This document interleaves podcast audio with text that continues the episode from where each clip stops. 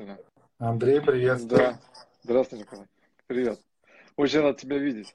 В этом, необычном, в этом необычном формате, но, честно говоря, так давно тебя не общался с тобой, уже не видел тебя уже несколько, сколько, больше, несколько лет уже, наверное.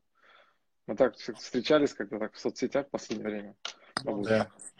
У нас теперь весь мир так общается, между прочим. Да-да-да. И как ты самоизоляция? Как твое ощущение? Ну, слушай, на самом деле э, есть возможность переобуться, но единственная у меня проблема с тайм-менеджментом.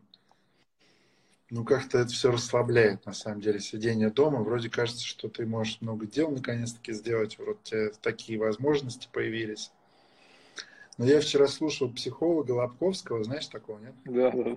Вот, он посоветовал написать четкое расписание, как бы там с четкими задачами прописать, и там есть плюсы, минусы, если ты их сделал, значит пишешь плюс, если не сделал, пишешь минус, и почему не сделал. Типа вот проспал там, ну так и пишешь там, проспал.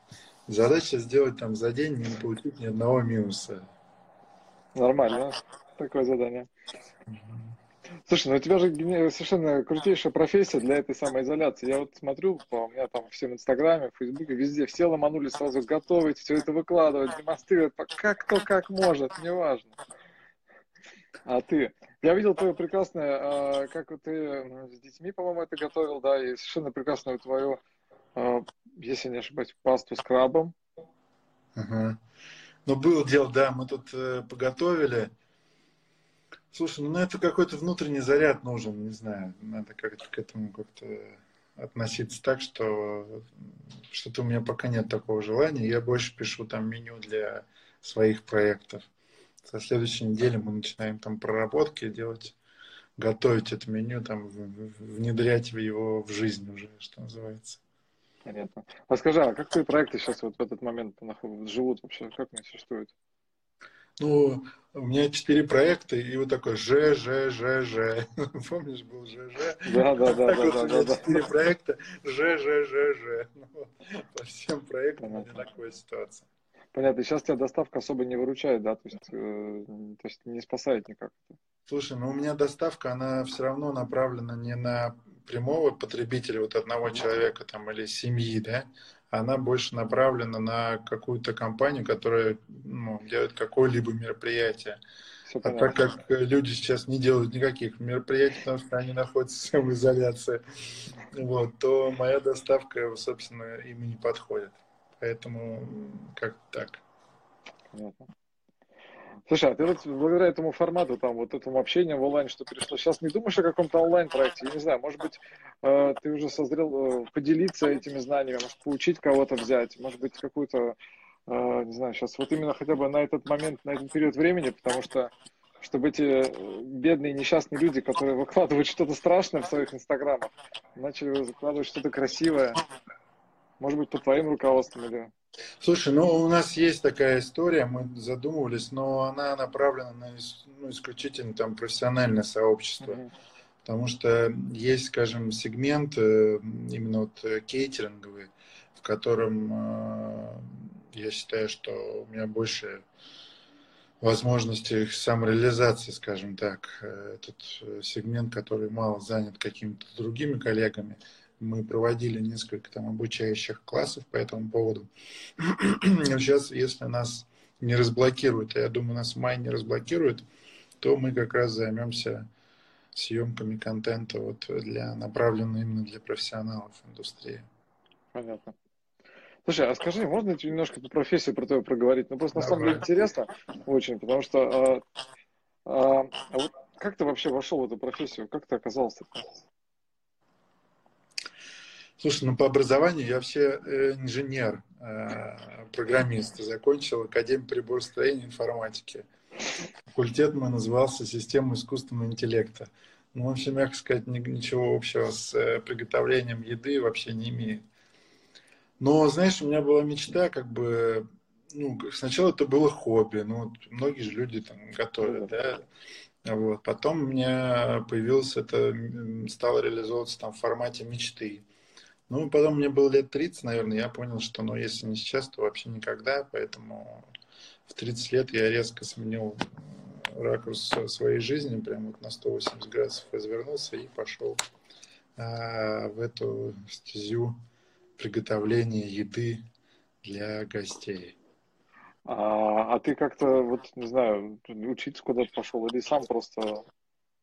Слушай, ну самое удивительное, у меня есть один друг, э, шеф-повар, с которым вообще, ну, он меня взял, можно сказать, под свое крыло. Но так как я был достаточно на тот момент, ну, представляешь, мне 30 лет, у меня был какой-то до этого там более-менее успешный бизнес. И тут я решил э, научиться хорошо готовить. И, естественно, я не пойду там на кухню. Вот. Э, и мы готовили у меня дома. Это были прям ночные истории.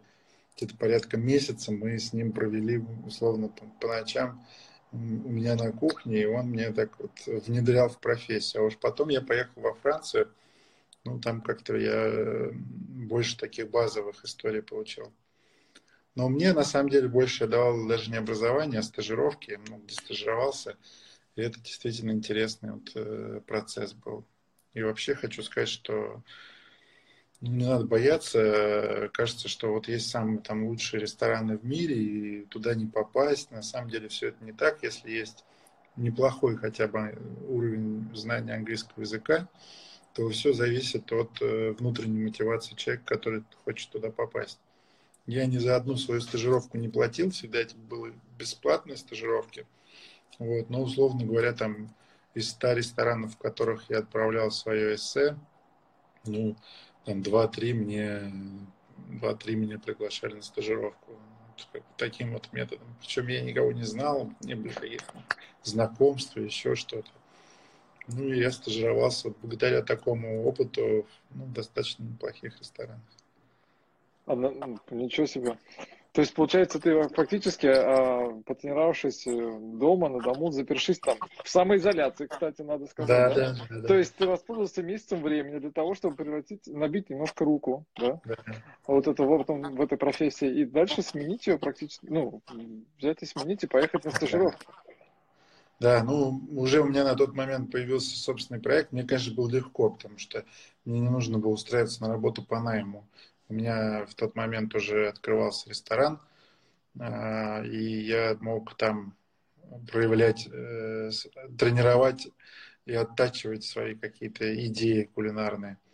Вот, поэтому мне в этом смысле было легче. Уже во время работы проекта я отлучался вот на такие вот стажировки там, на 2-3 недели. А у тебя какой-то запомнился какой-то ресторан, вот, который ты оказался на стажировке, который тебе действительно, вот, не знаю, там, прям вот запал в душу? Слушай, знаешь, была такая удивительная история. Я думаю, что нас э, не особо конкуренты могут сейчас слушать, поэтому я очень легко расскажу. Но он вот. останется в записи, имею в виду, аккуратнее. Ну, окей, хорошо. А, ну, скажем так, есть такой рейтинг э, Сан-Пелегрино. А, это есть звезды Мишлен, а есть рейтинг Сан-Пелегрино. И это считается такой новаторский рейтинг, который показывает не только там уровень сервиса, какие-то стандарты, который показывает направление, от вектор движения гастрономии в данный момент. И в этом рейтинге есть такой топ-50, лист топ-50.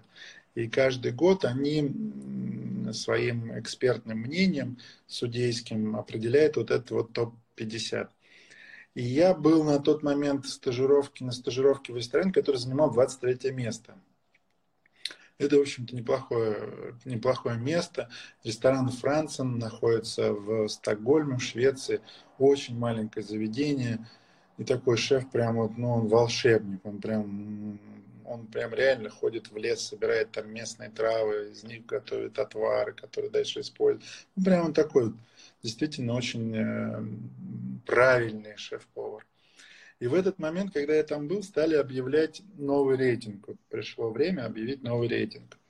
И он откатился на 30 место. Один из самых популярных ресторанов Москвы а, занял в нем 23 место, его место. Для меня это было, конечно, поразительно, потому что я вот в этот момент прям был на кухне, видел, что он творит. Ну, по-другому это не назовешь. И смотрел, думал, ну как так, наш там московский ресторан, в котором до этого полгода назад курили кальян, разрешали курить кальян, а для гастрономии это вообще, ну, это, я не знаю, это, я не могу даже не знать, с чем сравнить, как можно в гастрономическом ресторане курить там кальян. За полгода до того, как ему присудили эту почетное место, 23-е, там можно было, разрешали еще курить кальян. Вот. Это мне запомнилось больше всего, и, конечно, шеф-повар, который был там, он мне стал расспрашивать, а что, что там за шеф, там, ну, что я могу сказать. Да, что ты мог в этой ситуации сказать? Да, но я при этом э, хочу сказать, что надо э, сказать обязательно, что время с того времени прошло много, много уже воды утекло, и проекты, которые сейчас открываются в Москве, много очень интересных, достойных. У меня нет какого-то такого, знаешь, предубеждение, что у них все хорошо, а у нас все плохо. Нет. У нас тоже есть сейчас достойные проекты, которые, и в конце концов, и этот ресторан, на котором, имя которого я не буду называть уж, э, тоже подтянулся. Вот. И есть сейчас действительно там ресторан, который достойный каких-то наград. То есть можно идти стажироваться и в наши сейчас совершенно спокойно, да? Ну, не во все, наверное, в какие-то выбрать. Или лучше но... все-таки ехать за границу?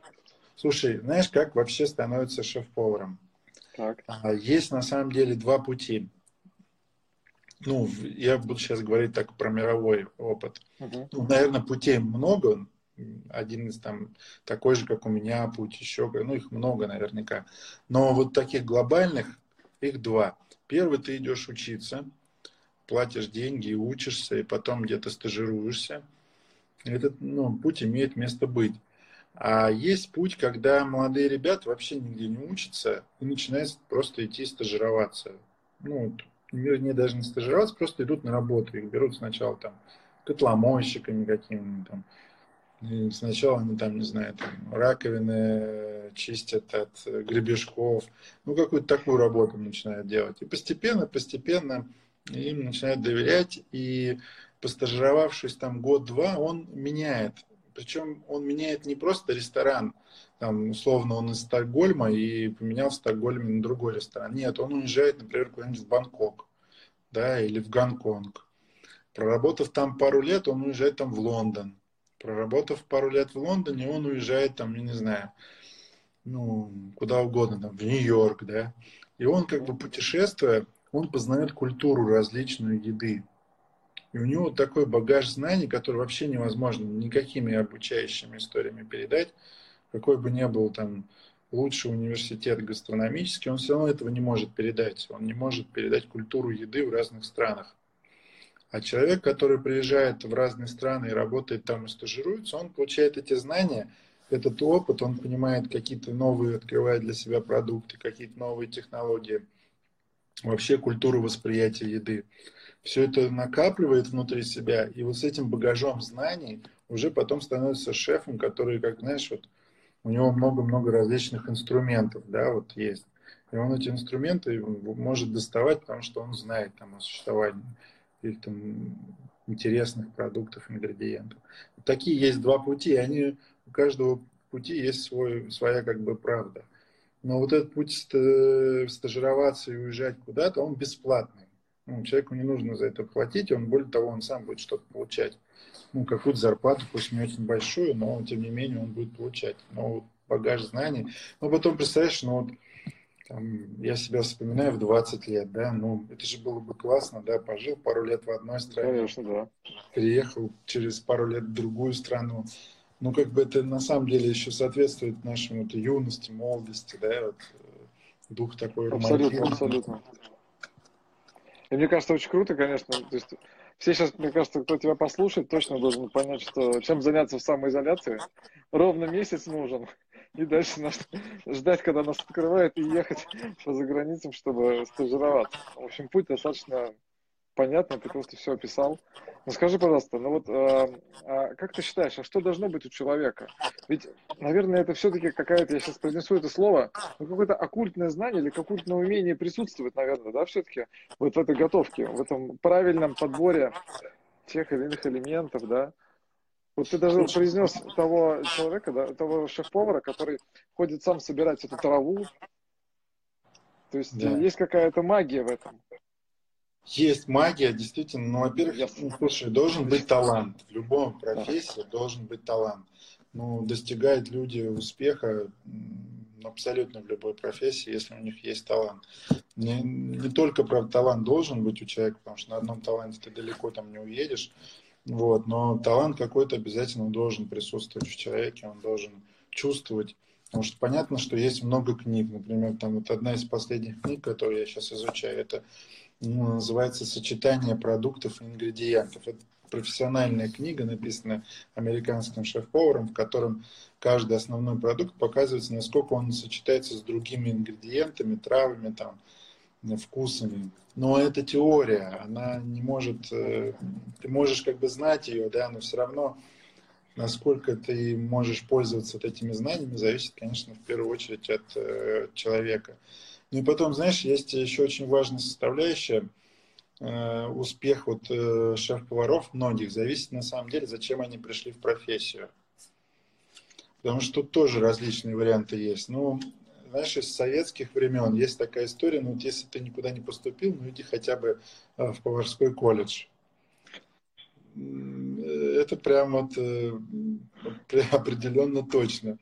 Вторая, если, ну, если тебя уже никуда не взяли, то в поварской колледж тебя возьмут сюда, ты будешь всегда накормлен, ну, у тебя всегда все будет хорошо. Ну, вот такие, ну, на самом деле, много людей пришло так вот в эту профессию. Им вообще, они вообще не любят готовить. Ну, у них не было такой мотивации, да, начинать что-то готовить. Вот, поэтому часть людей пришла вот так в эту профессию. Часть людей, знаешь, есть такое понятие, любит себя. Вот можно любить себя профессией, а можно любить в себе профессию. Вот это, это разные вещи. Есть шеф-повара, который, вот, ну, знаешь, как гусь.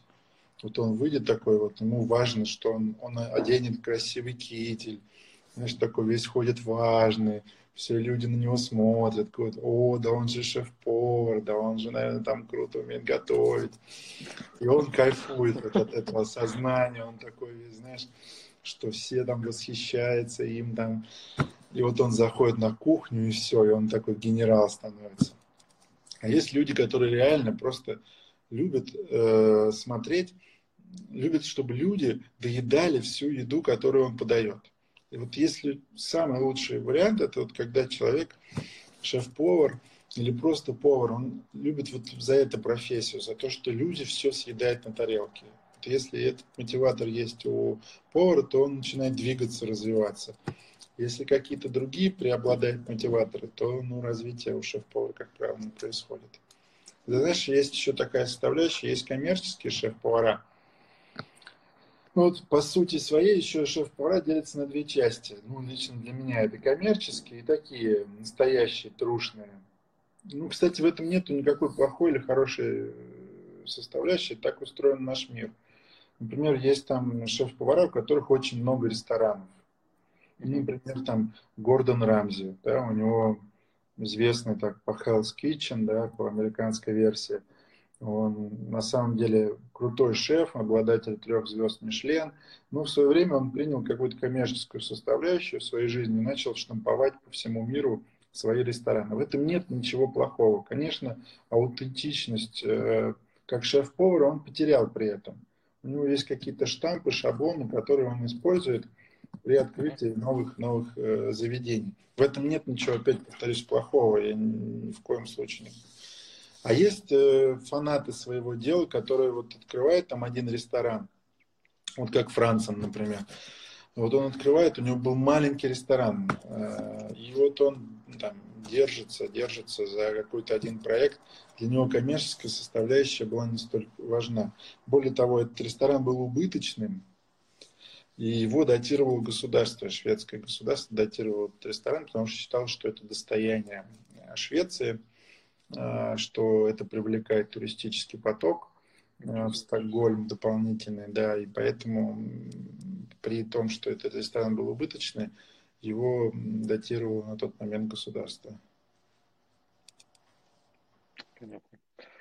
Слушай, скажи, а вот этот талант, он же, ну, хорошему понятно, что он должен быть, да, но вот, вот как ты считаешь, его, вот если ты чувствуешь этот зачаток какой-то, да, ну, там, хотя бы у тебя что-то начало получаться, потому что я сейчас словил какая-то на мысль, что иногда бывает, что э, наступает определенный возраст, когда у тебя, ну, может быть, ты не хотел готовить, может быть, ты не пробовал, да, а вдруг настает какой-то момент или какое-то событие, и ты вдруг понимаешь, что вот раз попробовал, и вдруг увидел, что оно получилось. Потому что до этого вроде как-то, ну не знаю, может быть, э, не то время было, там, не то ощущение. И вдруг раз ты понимаешь, что у тебя есть эта возможность, начинаешь готовить. Раз попробовал одно, второе, третье.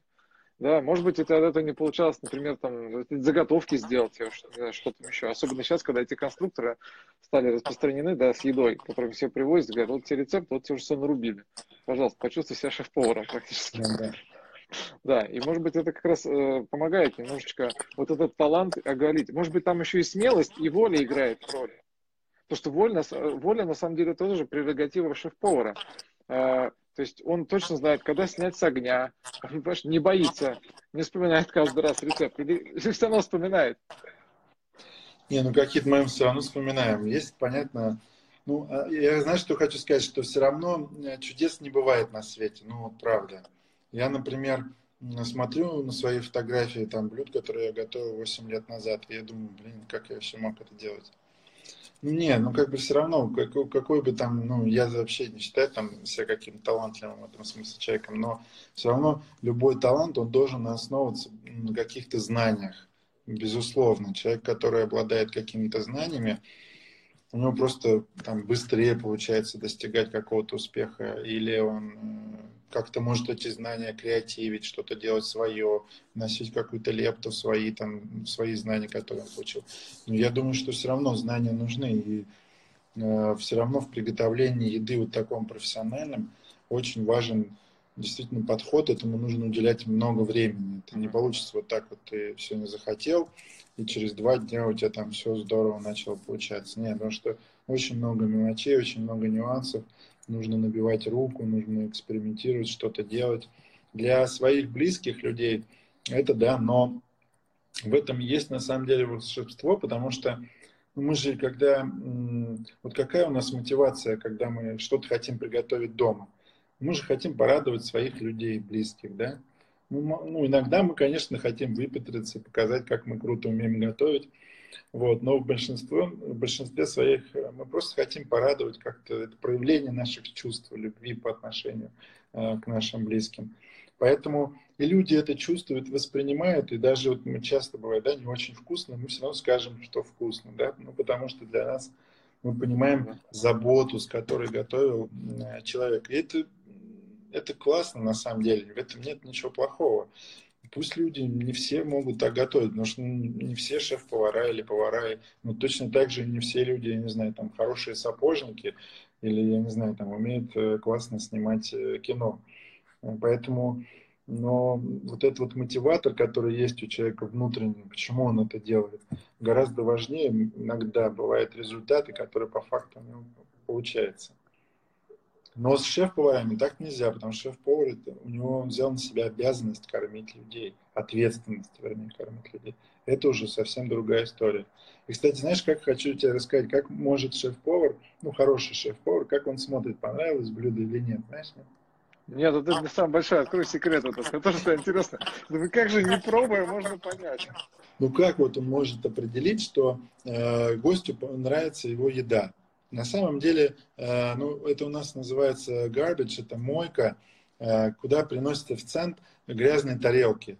И вообще шеф-повар часть своего времени должен тратить вот туда. Он должен приходить в это помещение смотреть, какие тарелки возвращаются. Если тарелки возвращаются пустые, значит все отлично, все хорошо, еда нравится, все здорово. Вот. Если тарелки уже возвращаются не пустые, ну, значит, вдруг надо над чем-то поработать. То есть все-таки это смотрится уже э, фактически после того, как блюдо приготовлено, подано, и мы смотрим на результат, поел человек или нет, да, то есть он доволен, зачистил ли он тарелку или нет. Ну да. Понятно. А как ты считаешь, а, а уровень вот этого эмоционального настроя важен на кухне. Ты же знаешь, вот смотришь сериал «Кухня», там, я ничего не хочу сказать, прекрасный сериал, смешной, но там они все такие дикие, все злые. И сразу вспоминаешь, ну, например, раньше, да, там, в древности вообще не пускали людей с плохой эмоцией, со злым злого человека на кухню, потому что он, как бы, ну, считается, что ты, когда готовишь еду, все-таки делишься какой-то энергией, да, с людьми. Да, ну, ты же сам то, что ведь сказал, собственно, да. Да, и я что такое далеко ходить? Я когда к тебе приходил в ресторан, я всегда знал, если ты здесь, я обязательно, ну, так или иначе, ну, как-нибудь придумаю, чтобы ты мне приготовил это блюдо, потому что я знаю, что оно будет по-другому. все равно в нем будет какая-то особенная, какая-то, не знаю, закопанная мотивация в, этих, в этой еде, что-то еще. К сожалению, так, действительно так и есть. Э, что тут говорить? Это, ну, от того, в каком состоянии находится человек, который готовит эту еду, зависит э, очень часто конечный результат. И тут шеф-повар в какой-то мере должен быть психологом, где-то уметь поднакричать, где-то уметь э, как-то смягчить в каких-то ситуациях, в каких-то моментах. Но я хочу сказать, что э, поварская профессия, как мне кажется, вообще самая недооцененная в мире. Абсолютно вот прям не потому, что я имею к ней очень тесные отношения, а просто я действительно так считаю. Потому что повара получают ну, катастрофически маленькие зарплаты. Просто катастрофически маленькие зарплаты. Эта ситуация не в России, это ситуация по всему миру. Вот просто я вот был во многих странах, везде одинаковая ситуация. Повара получают очень мало денег, очень маленькие зарплаты. А при этом у них очень сложная физическая, эмоциональная работа.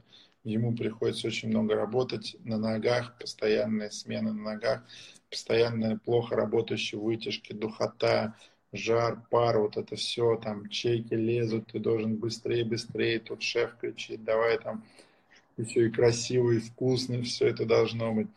Потом ты там, ну, в общем, это очень сложная профессия, и люди, которые в ней работают, они, к сожалению, действительно, как мне кажется, очень недооцененные с точки зрения финансовой.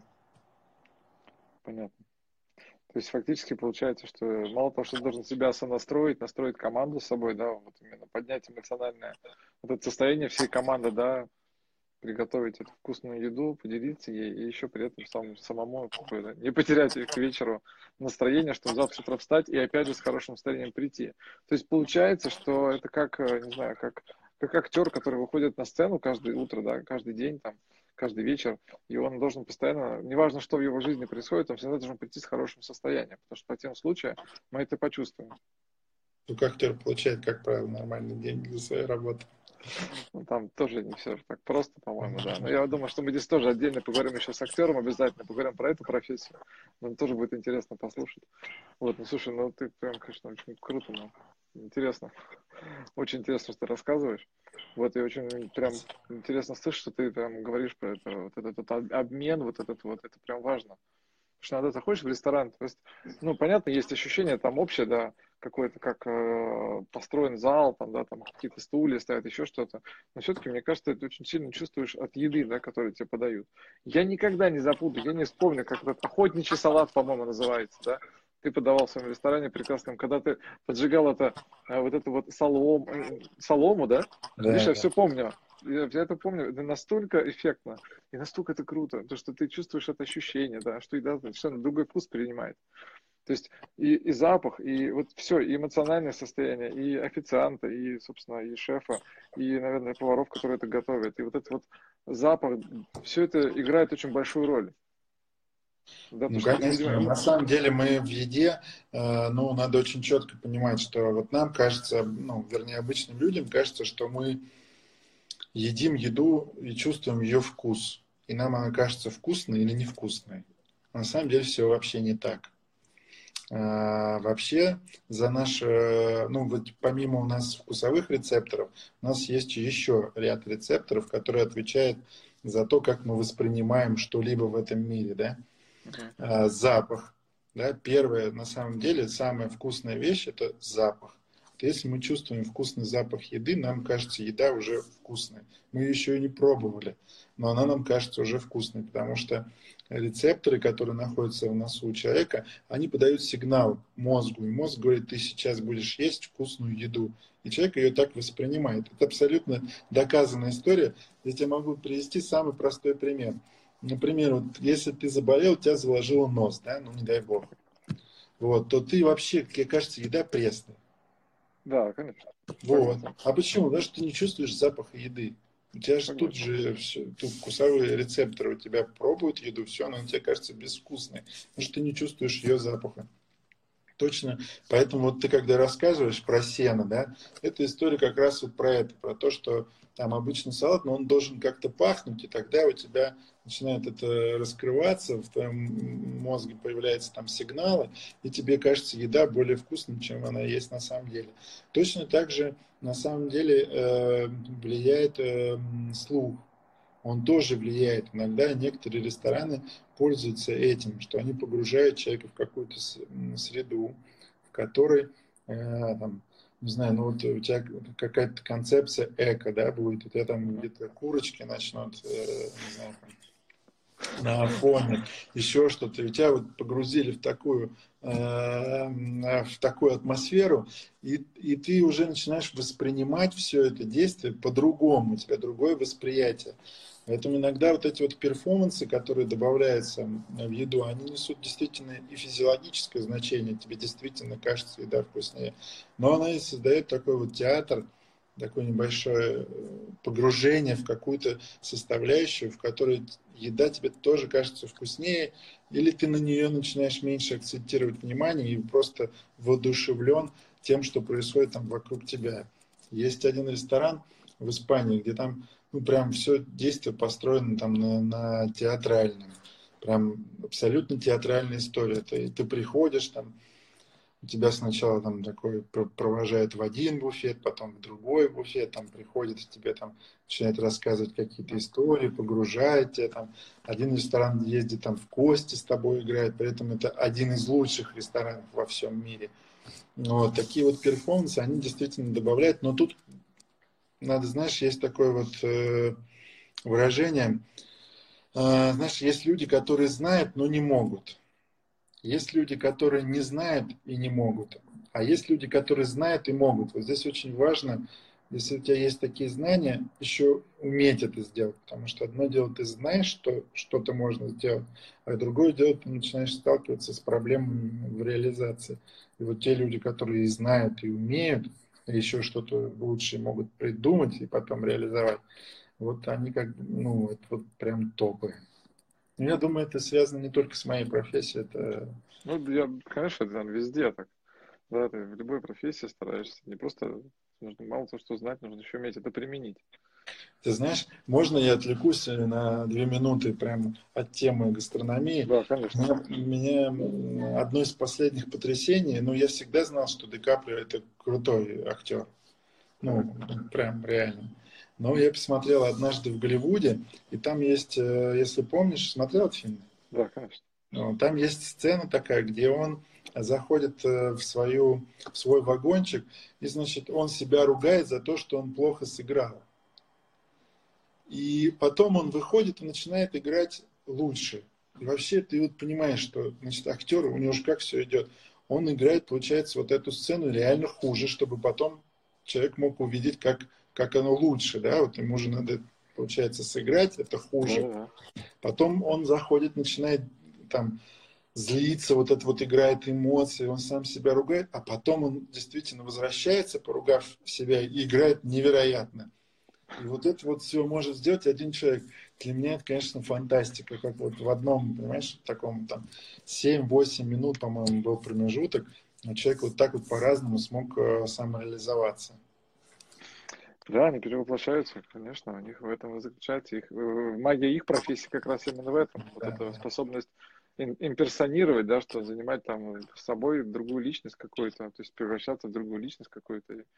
Но на самом-то деле, э, вот э, э, вы же, у вас тоже магия в том, что как раз вы готовите, готовя еду, вы человека перевоплощаете, потому что он вкушает. Самый классный момент, между прочим, в мультике «Рататуй», когда этот а, происходит смена актера, вот этого героя, который угу. критик, помнишь, пришел, да? Да, да, да. да, да, да. И он становится за минуту просто от одного прикосновения к рецепторам, он возвращается в прошлое и эмоционально изменяется. Я когда студентам демонстрирую этот момент, я считаю, что это вот пик э, магии вашей.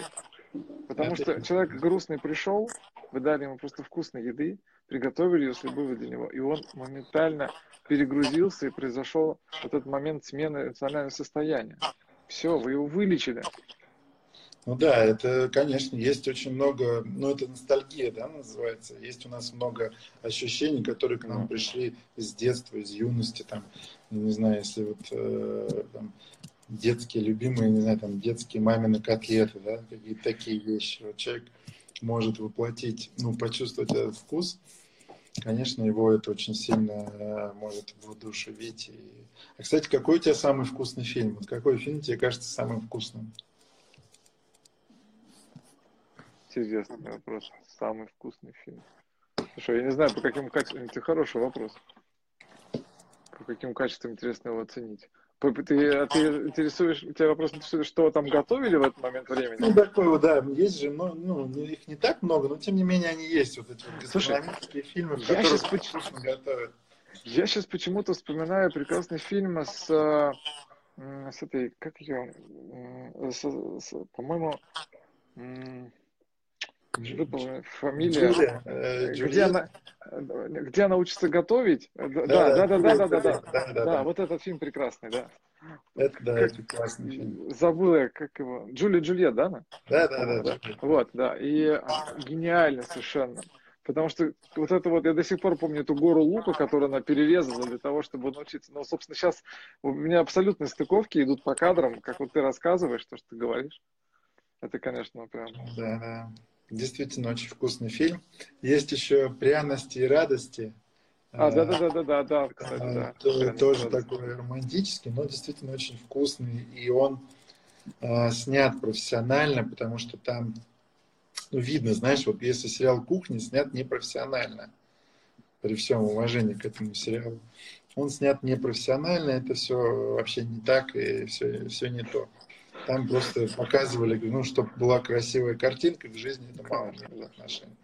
То вот тот фильм, он э, «Пряности и радости», он прям снят профессионалом. Кто-то их хорошо консультировал, ну, профессиональный шеф. есть еще, э, забыл я этого актера, как зовут, э, Купер, по-моему. Раньше он снимался в какой-то тавтологии, а потом стал вдруг сниматься в хорошем кино. Купер, по-моему, фамилия у него Купер. А, он снимался, был такой фильм «Шеф», а, прямо он так и назывался. Тоже классный фильм. Там прям, ну там супер профессионал их консультировал. Не просто профессионал, а супер профессионал. Потому что там прям вот показаны вот настолько тонкости отражены, которые ну, обычному человеку незаметны. А вот мы, люди, которые связаны с едой, с приготовлением, мы видим, что там прям действительно профессионал поработал. Он такой больше боевик какой такой, может быть, не очень вкусный, но там такой триллер, я бы даже сказал, но при этом тоже достойное кино. Слушай, Спасибо ну, а за рекомендацию. Вот как раз я думаю, полезно людям и самоизолирующим прочувствовать вкус профессии хоть чуть-чуть, да, ну, может, в кино, да, и пытаться понять. А, ну да, там еще пишет, ешь, молись, люби. Да, да, слушайте, ну это вообще, это замечательное кино, да. Это с... Э, не всегда проблемы с фамилией. Очень хороший актер, такой колоритный. Хавьер? Хавьер Бартен, да. Да. Вот. Э, Джулия Робертс, как они да, в Италии, да. они сидят на площади в Риме, по-моему, они заказывают да, да, паста, артишоки. Все да, просто да. уже звучит, понимаешь, уже звучит. Я уже это хочу, дайте мне эту пасту с артишоками. Да, да, да. Можно... Да, хочется в Рим, конечно, сейчас прям, да. Да, очень захотелось сразу в Рим. А скажи, пожалуйста, а, а как ты выбираешь ну, вот, э, исходники для еды? Ну, то, есть вот, вот сами, сам, сами, сами, как это правильно называется, даже не знаю, там овощи, фрукты, мясо. Вот когда ты сам выбираешь, ты как ты, не знаю, может, ты встаешь по утрам, идешь там в определенный там, как, ну, когда, когда ты сам ходил? Слушай, ну сейчас я могу сказать, что сейчас происходит, э, как сейчас это все. Ну, у меня немножко история отличается от обычных ресторанов, потому что мы все-таки, ну, мы, у нас другая история. Мы кейтеринг и банкеты, мы обслуживаем ну, да. Да, мероприятия по несколько тысяч человек. И когда я придумал... Да, вы крутые, да я должен думать, как я буду это в реальности реализовывать. Ну, одно дело, знаешь, в ресторане, когда у тебя профессиональная кухня, тебе нужно одну тарелочку отдать, а другое дело, когда тебе нужно тысячу тарелочек отдать одновременно. Вот, и ты начинаешь думать, как так придумать, чтобы это все получилось. Но если из последних трендов, то мы реально сейчас вот я садился и делал меню, которое будет более доступное по стоимости. В первую очередь отталкивался от этого потому что понятно, что сейчас там курс э, взлетел, и импорт, естественно, подражает, и покупательская способность у людей падает. Но с другой стороны, знаешь, вот я очень возмущался в свое время, когда ввели вот это эмбарго на продукты, да, на, там, на сыры, вот на все это. Но на самом деле это подхлестнуло наших людей что-то производить. Вот, например, у нас сейчас делают достойные сыры. Ну, вот моцарелла, там, там э, строчителла, э, твердые сыры. Ну, достойные, реально ты приезжаешь и не хуже, чем там многие европейские сыры. Потому что нас поставили в такие условия. И сейчас вот я сидел там все время на одном стандарте продуктов. Сейчас я понимаю, что это будет дорого, и мне нужно что-то придумать другое. Но с другой стороны, как бы это и мотиватор мой внутренний, потому что мне нужно поработать уже с какими-то там сложными продуктами с точки зрения там восприятия, потому что ну, там мало людей, которые захотят, не знаю, там сама заказать, сом заказать на свой банкет.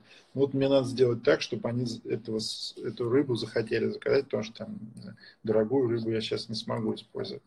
И вот от этих историй, от конкретных каких-то задач, собственно, и рождается, как правило, понимание того ну, как бы меню, которое ты формируешь, э, в том числе там для своего ресторана. Понятно. А скажи, а, а когда ты вот первые разы ходил, ну, только начинал, наверное, ходить, покупать еду на рынок, я имею в виду, да, вот конкретно, да. когда еще до ресторана, да, сам да. для себя, для своих заготовок, да. Да. ты вот как-то, э, не знаю, там, приходил там рано утром вставал, у тебя был какой-то там, кто-то тебе помогал в этом вопросе, или ты сам учился, пробовал ошибок методом, либо ты, может, разговаривал, там, поднимал голову рыбы, спрашивал, ты там нормально? Слушай, ну, да, конечно, ты очень правильный вопрос задал, потому что если ты вообще нужно начинать с того, что ты понимаешь, ну, в продуктах.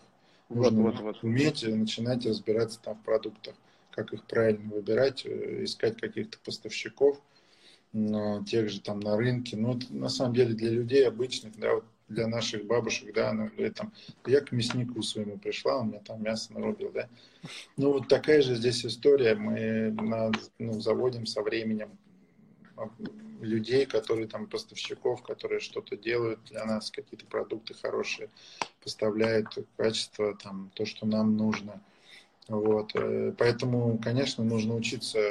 Ну, обычно если хороший такой какой-нибудь там мясник или там с рыбной лавки, они посоветуют, ну, что-то расскажут. Ну, но сейчас мы находимся еще в таком мире открытости информации, что, в общем-то, можно и самим спокойно получить любую информацию там, с помощью интернета. Главное, чтобы желание было для этого. Но, знаешь, вот есть кухня, э, кухня Лацио, римская кухня – она отличается тем, что практически полностью состоит из субпродуктов. Ну, это пошла история еще римской э, эпохи, да, империи, когда для э, богатых людей хорошие куски мяса отдавали, да, там рыбу, все, а для более бедных людей, соответственно, там субпродукты, которые оставались. И они, у них вся кухня построена вот на этих субпродуктах, и это очень круто. Из любых вот этих вот вещей, э, которые там остаются, можно приготовить очень вкусные гастрономические блюда. И я бы вот э, для людей, которые там начинают в профессии, не, не рекомендовал начинать там жарить стейк рибай. Попробуйте что-нибудь посложнее, потому что стейк рибай пожарить это как бы слишком, э, слишком легко. Вот там, приготовить, не знаю, там печень говяжью, это уже сложнее. Вот какие-то такие вещи. Это на самом деле интересно. Есть такой французский суп буябес. Ну, он считается такой один из самых лучших э, да, супов. Обожаю его. Вообще там, да, я тоже очень люблю. На самом деле тоже суп, который придумали, э, это, это реальная история. Суп придумали марсельские рыбаки. Вот то, что улов, который они не смогли продать, обычно это была, была какая-то не очень хорошая рыба, да, там маленькая, она была свежая, но она просто не очень была, там внешний вид мог быть у нее не очень хороший. Ее не могли продать в течение дня, и в конце дня вот э, не случайно там буябес это не как суп, да, вот, а это все-таки блюдо, да, гастрономическое. Вот, то они варили вот этот вот суп из этих вот остатков э, различной рыбы. И настолько он вкусный, э, что это сейчас считается там одной из самых гастрономичных, гастрономичных блюд в мире. Так, все слышали, да, все идем готовить БЭБС. Начинаем с него. Сложно, в Москве практически невозможно, хочу тебе да? сказать. Да, ну потому что все-таки залог успеха это свежая рыба. Причем там должно быть хотя бы 3, 4, 5 видов разной рыбы, чтобы приготовить такой ароматный и насыщенный, вкусный основу для буябеса. Поэтому в Москве сложно будет. А скажи, то есть я правильно понимаю, то есть вот этот мир, миф, который существует там, что, например, там устрицы были раньше, это еда бедняков, в общем, так или иначе, да, вот, э, разбей этот миф, это так или нет? А потом их очень много съели, и их стало меньше, нет? Слушай, ну, ну, конечно, э, ну, не было раньше таким деликатесом. Ну, и сейчас уже, на самом деле, устрица не деликатес. Ну, да, Если, ну, просто это уже зашло в такую индустрию, их научились э, выращивать. Если раньше все-таки это был дикий улов, то сейчас практически там все устрицы, которые мы видим, это промысловый улов, их выращивают, есть специальные устричные фермы, и этот процесс такой контролируемый. А, есть в Нормандии, я забыл место, как называется, прям где находится большая, очень огромная устричная ферма, недалеко от Давили, там может быть километров 50. И ты приезжаешь, и там прям устричный рынок. Такой рынок, где продают только устрицы. И я купил там дюжину устриц, и она мне говорит, раковина. Я говорю, а куда девать раковину? Потому что нигде нету ну, мусора. Куда девать раковину? Ты стоишь вот, а это прям ну, находится на берегу океана.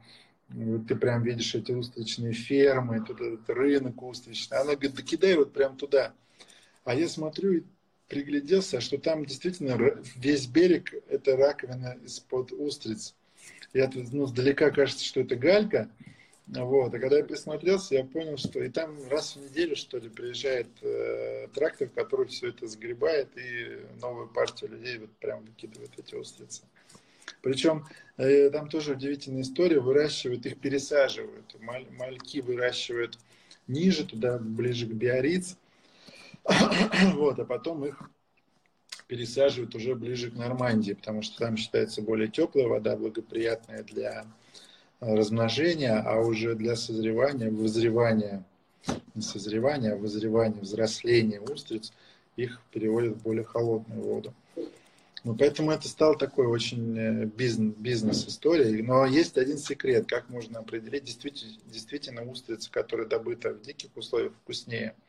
Можно перевернуть эту устрицу и посмотреть, есть ли на обратной стороне где-то ну, сбитый э, след от, э, как будто, вот знаешь, Прикреплена она была к чему-то, да? Да, на молотком ее, как будто вот, ну, стес такой должен быть.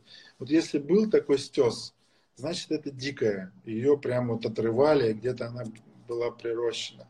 А если она гладенькая, ну, обычно просто гладкая, ну, нету никаких повреждений с обратной стороны устрицы, то это значит сто процентов, что это фермерская устрица. Ну, раньше вообще считалось, это с устрицами можно сказать бесконечно. Это один из моих любимых продуктов, э, Очень круто. Потому что ты столько инсайтов на самом деле дал, столько информации такой. Ну, ну, на самом деле, да, потому что очень многие вещи, как кажется, в общем, достаточно простыми для тебя. Да, но те, кто еще не, не в профессии, еще не в профессии, потому что все в изоляции, есть время как раз потренироваться. Опыт показан, рассказан, мне кажется, и путь уже даже рассказан, как действовать. Мне кажется, ты являешься здесь ну, шикарным примером, как можно двигаться в направлении и достигать того, чего ты хочешь, в общем, того, чего ты мечтаешь. Мне Спасибо. кажется, это очень важно. Коля, я тебе не знаю, прям я очень тебе благодарен за эту прям открытую, такую добрую беседу. Это прям, мне кажется, шикарно было. Андрей, тебе спасибо. Спасибо тебе большое. Я надеюсь, мы, закончив изоляцию, встретимся где-нибудь да, в тихом месте и выпьем вкусного вина. И поедим устриц. Да, да, да, да, да. Я под твоим руководством поем просто. Давай, обнимаем. Давай. Всем берегите Спасибо себя. Спасибо тебе. Вы тоже берегите себя. Пока. Спасибо. Спасибо. Пока.